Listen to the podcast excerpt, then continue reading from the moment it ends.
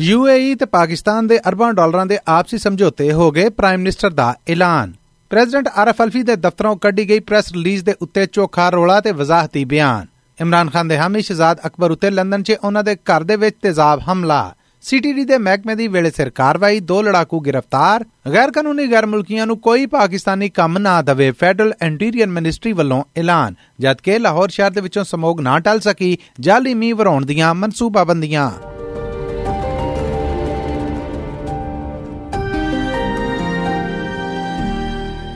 ਇਹ SBS ਪੰਜਾਬੀ ਹੈ। ਲਿੰਦ ਪੰਜਾਬ ਦੀ ਖਬਰਸਾਰ ਦੇ ਨਾਲ ਮੈਂ ਹਾਂ ਮਸੂਦ ਮੱਲੀ। ਪਾਕਿਸਤਾਨ ਦੇ ਨਿਗਰਾਨ ਪ੍ਰਾਈਮ ਮਿਨਿਸਟਰ ਅਨਵਾਰੁਲ ਹਕ ਕਾਕੜ ਹੋਣੇ, ਜੋ ਕਿ ਅੱਜਕੱਲ UAE ਦੇ ਸਰਕਾਰੀ ਫੇਰੇ ਤੇ ਨੇ, ਉਹਨਾਂ ਵੱਲੋਂ ਦਾਵਾ ਕੀਤਾ ਗਿਆ ਆ ਕਿ ਪਾਕਿਸਤਾਨ ਤੇ UAE ਵਿਚਕਾਰ ਅਰਬਾਂ ਡਾਲਰਾਂ ਦੇ ਸਮਝੌਤੇ ਤੈਅ ਹੋ ਗਏ ਨੇ।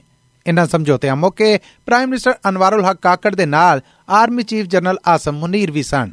پرائم منسٹر والوں اپنے سنا چ تصدیق کی گئی ہے آج ابو دھابی میں ملٹی بلین ڈالر کے ایم او یوز سائن ہوئے پاکستان اور یو اے کے مابین جس میں مختلف سیکٹرز تھے اور اس میں یو اے اور پاکستان کے بیچ میں ایک نیا دور اکنامک کوپریشن کا ریجنل اسٹیبلٹی کے حوالے سے ایک نئے دور میں داخل ہوا ہے۔ اس پہ میں پاکستان اور یو اے کے عوام کو مبارکباد پیش کرتا ہوں۔ ایسن پاکستان دے نگران پرائم منسٹر انوار الحق کاکڑ ہونے۔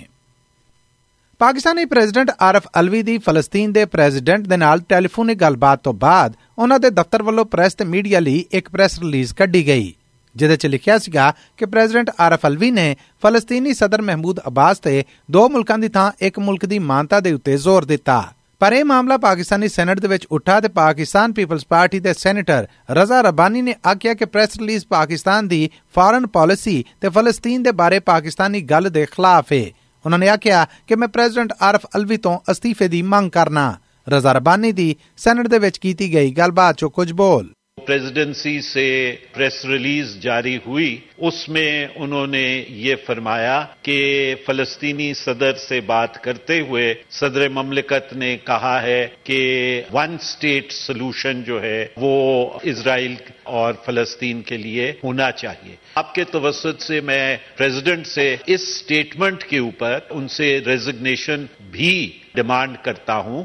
اے سن سینیٹر رضا ربانی جبکہ ایسے مدعے کے اتنے وضاحت دیندیا امریکہ چاکستان کے امبیسڈر رہ چکے تو ہوں سینیٹر جلیل اباس جلانی نے آخلا مجھے اس کے کانٹیکس کا مجھے معلوم نہیں ہے کہ انہوں نے کس کانٹیکس میں یہ بات کی ون اسٹیٹ سولوشن کی کیونکہ پاکستان کی جو پوزیشن ہے وہ ہمیشہ یہ رہی ہے two state solution key based on nineteen sixty seven جو اپنا بارڈرز ہے اور یو این کا جو ریزولوشن ہے ٹو فور ٹو اس کے اوپر اور او آئی سی کے ریزولوشن کے مطابق ہے پاکستان کی جو پوزیشن ہے۔ سن سینیٹر جلیل اباد جلانی ਜਲਾਨੀ ਜੋ ਕਿ ਵਜ਼ਾਹਤਾਂ ਦੇ ਰਹੇ ਸਨ ਉਧਰ ਪ੍ਰੈਜ਼ੀਡੈਂਟ ਆਫਿਸ ਦੀ ਇਸ ਪ੍ਰੈਸ ਰਿਲੀਜ਼ ਦੇ ਉੱਤੇ ਪਾਕਿਸਤਾਨੀ ਫਾਰਨ ਆਫਿਸ ਨੂੰ ਵੀ ਵਜ਼ਾਹਤੀ ਬਿਆਨ ਦੇਣਾ ਪਿਆ ਫਾਰਨ ਦਫ਼ਤਰ ਦੀ ਤਰਜਮਾਨ ਜ਼ੋਰਾ ਕੁਰਤੁਲੈਨ ਦਾ ਆਖਣਾ ਸੀ Peace in the region can only be achieved with the implementation of relevant UN resolutions calling for a two-state solution. Since October 7th, nearly 6,000 children have been killed, accounting for 40% of deaths in Gaza. Pakistani foreign ਦਫ਼ਤਰ ਦੀ ਤਰਜਮਾਨ ਦਾ ਬਿਆਨ। ਪਾਕਿਸਤਾਨ ਤਹਿਰੀਕ ਇਨਸਾਫ ਦੇ ਪ੍ਰਧਾਨ ਇਮਰਾਨ ਖਾਨ ਦੇ ਬੜੇ ਲਾਗੇ ਦੇ ਸਾਥੀ ਜਾਣੇ ਜਾਣ ਵਾਲੇ ਸ਼ਹਜ਼ਾਦ ਅਕਬਰ ਨੇ ਆਖਿਆ ਆ ਕਿ ਇਤਵਾਰ ਨੂੰ ਉਹਨਾਂ ਦੇ ਲੰਡਨ ਵਾਲੇ ਘਰ ਤੇ ਹਮਲਾ ਹੋਇਆ ਆ ਤੇ ਇਹ ਹਮਲਾ ਕਰਨ ਵਾਲੇ ਨੇ ਉਹਨਾਂ ਉੱਤੇ ਤਜ਼ਾਬ ਸੁੱਟਿਆ, ਜਿਹਦੇ ਨਾਲ ਉਹਨਾਂ ਦੀ 4 ਸਾਲ ਦੀ ਧੀ ਵੀ ਨਿਸ਼ਾਨਾ ਬਣੀ। ਸ਼ਹਜ਼ਾਦ ਅਕਬਰ ਇਮਰਾਨ ਖਾਨ ਦੇ ਦੌਰ ਦੇ ਵਿੱਚ ਸਰਕਾਰੀ ਤਰਜਮਾਨ ਸੰਤ ਮੁਖਾਲਫਾਂ ਬਾਰੇ ਬਿਆਨ ਦਿੰਦੇ ਸਨ, ਪਰ ਜਿੱਦਾਂ ਹੀ ਇਮਰਾਨ ਖਾਨ ਦੀ ਸਰਕਾਰ ਦਾ ਤਖਤਾ ਡਿੱਗਾ ਤੇ ਸ਼ਹਜ਼ਾਦ ਅਕਬਰ ਪਾਕਿਸਤਾਨ ਛੱਡ ਕੇ ਲੰਡਨ ਟੁਰ ਗਏ। ਆਪਣੇ ਦਿੱਤੇ ਬਿਆਨ 'ਚ ਸ਼ਹਜ਼ਾਦ ਅਕਬਰ ਨੇ ਦੱਸਿਆ ਕਿ ਉਹਨਾਂ ਦੇ ਘਰ ਦੇ ਉੱਤੇ ਜਦੋਂ ਬੈਲ ਹੋਈ ਤੇ ਉਹ ਬੂਹਾ ਖੋਲਣ ਗਏ ਕਿਉਂਕਿ ਘਰ ਅਮੂਮਨ ਰਾਈਡਰ ਕੋਈ ਨਾ ਕੋਈ ਸ਼ੈ ਲੈ ਕੇ ਆਉਂਦੇ ਸਨ। ਪਰ ਜਦੋਂ ਬੂਹਾ ਖੋਲਿਆ ਤੇ ਹੈਲਮਟ ਪਾਏ ਬੰਦੇ ਨੇ ਉਹਨਾਂ ਦੇ ਉੱਤੇ ਤਜ਼ਾਬ ਸੁੱਟ ਦਿੱਤਾ। ਉਹਨਾਂ ਨੇ ਛੇਤੀ ਛੇਤੀ ਬੂਹਾ ਤੇ ਬੰਦ ਕੀਤਾ, ਪਰ ਉਹਨਾਂ ਦੇ ਮਗਰ ਆਉਂਦੀ ਉਹਨਾਂ ਦੀ 4 ਵਰਿਆਂ ਦੀ ਧੀ ਦੇ ਉੱਤੇ ਵੀ ਇਸ ਤਜ਼ਾਬ ਦੀਆਂ ਛਿਟਾਂ ਪਈਆਂ। ਸ਼ਹਜ਼ਾਦ ਅਕਬਰ ਨੇ ਆਖਿਆ ਕਿ ਮਾਮਲੇ ਦੀ ਇਤਲਾਹ ਤੇ ਸੀਸੀਟੀਵੀ ਫੁਟੇਜ ਪੁਲਿਸ ਨੂੰ ਦੇ ਦਿੱਤੀ ਏ ਜਿਹਦੇ ਤੋਂ ਬਾਅਦ ਉਹਨਾਂ ਦੇ ਘਰ ਦੀ ਸਿਕਿਉਰਿਟੀ ਵਧਾ ਦਿੱਤੀ ਗਈ ਏ। ਸ਼ਹਜ਼ਾਦ ਅਕਬਰ ਨੇ ਦੱਸਿਆ ਕਿ ਤੇਜ਼ਾਬ ਦੀਆਂ ਇਹ ਛਿੱਟਾਂ ਉਹਨਾਂ ਦੇ ਮੂੰਹ ਤੇ ਮੋਢਿਆਂ ਦੇ ਉੱਤੇ ਪੈਣ ਸਮੇਤ ਬਾਕੀ ਸਰੀਰ ਤੇ ਵੀ ਪਈਆਂ।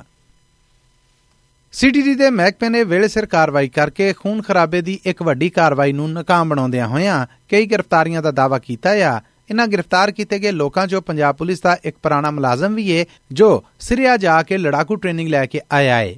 ਇਸ ਮੁਲਜ਼ਮ ਦਾ ਨਾਂ ਸੈਯਦ ਰਜ਼ਾ ਅਹਿਮਦ ਜਾਫਰੀ ਦੱਸਿਆ ਗਿਆ ਆ। ਸੀਟੀਡੀ ਦੇ ਜ਼ਰੀਆ ਨੇ ਰਜ਼ਾ ਅਹਿਮਦ ਜਾਫਰੀ ਦੇ ਨਾਲ-ਨਾਲ ਇੱਕ ਹੋਰ ਟ੍ਰੇਨਡ ਲੜਾਕੂ ਨੂੰ ਵੀ ਗ੍ਰਿਫਤਾਰ ਕੀਤਾ ਆ, ਜਦਕਿ ਰਜ਼ਾ ਅਹਿਮਦ ਜਾਫਰੀ ਨੂੰ 1994 ਚ ਪੰਜਾਬ ਪੁਲਿਸ ਦੇ ਮਹਿਕਮੇ ਚੋਂ ਕੱਢਿਆ ਗਿਆ ਸੀਗਾ। ਦੋਵੇਂ ਮੁਲਜ਼ਮਾਂ ਬਾਰੇ ਪਤਾ ਲੱਗਾ ਆ ਕਿ ਇਹ ਲੋਕਾਂ ਨੂੰ ਕਤਲ ਕਰਨ ਸਮੇਤ ਖੂਨ ਖਰਾਬੇ ਤੇ ਧਮਾਕੇ ਦੀਆਂ ਕਾਰਵਾਈਆਂ ਲਈ ਦੂਜੇ ਮੁਲਕਾਂ ਤੋਂ ਭਾਰੀ ਰਕਮਾਂ ਬਦਲੇ ਇਹ ਕੰਮ ਕਰਦੇ ਸਨ।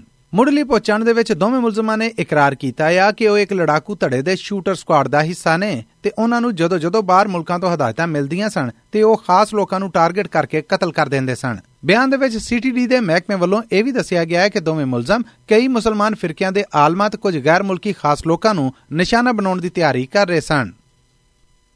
ਪਾਕਿਸਤਾਨੀ ਸਰਕਾਰ ਵੱਲੋਂ ਦਿੱਤੀ ਗਈ ਮੁਹਲਤ ਮੁੱਕਣ ਮਗਰੋਂ ਅਫਗਾਨ ਮਹਾਜਰਾਂ ਸਮੇਤ ਗੈਰ ਕਾਨੂੰਨੀ ਤੌਰ ਤੇ ਪਾਕਿਸਤਾਨ 'ਚ ਰਹਿੰਦੇ ਦੂਜੇ ਮੁਲਕਾਂ ਦੇ ਲੋਕਾਂ ਨੂੰ ਮੁਲਕ ਦੇ ਵਿੱਚੋਂ ਕੱਢਿਆ ਜਾ ਰਿਹਾ ਹੈ।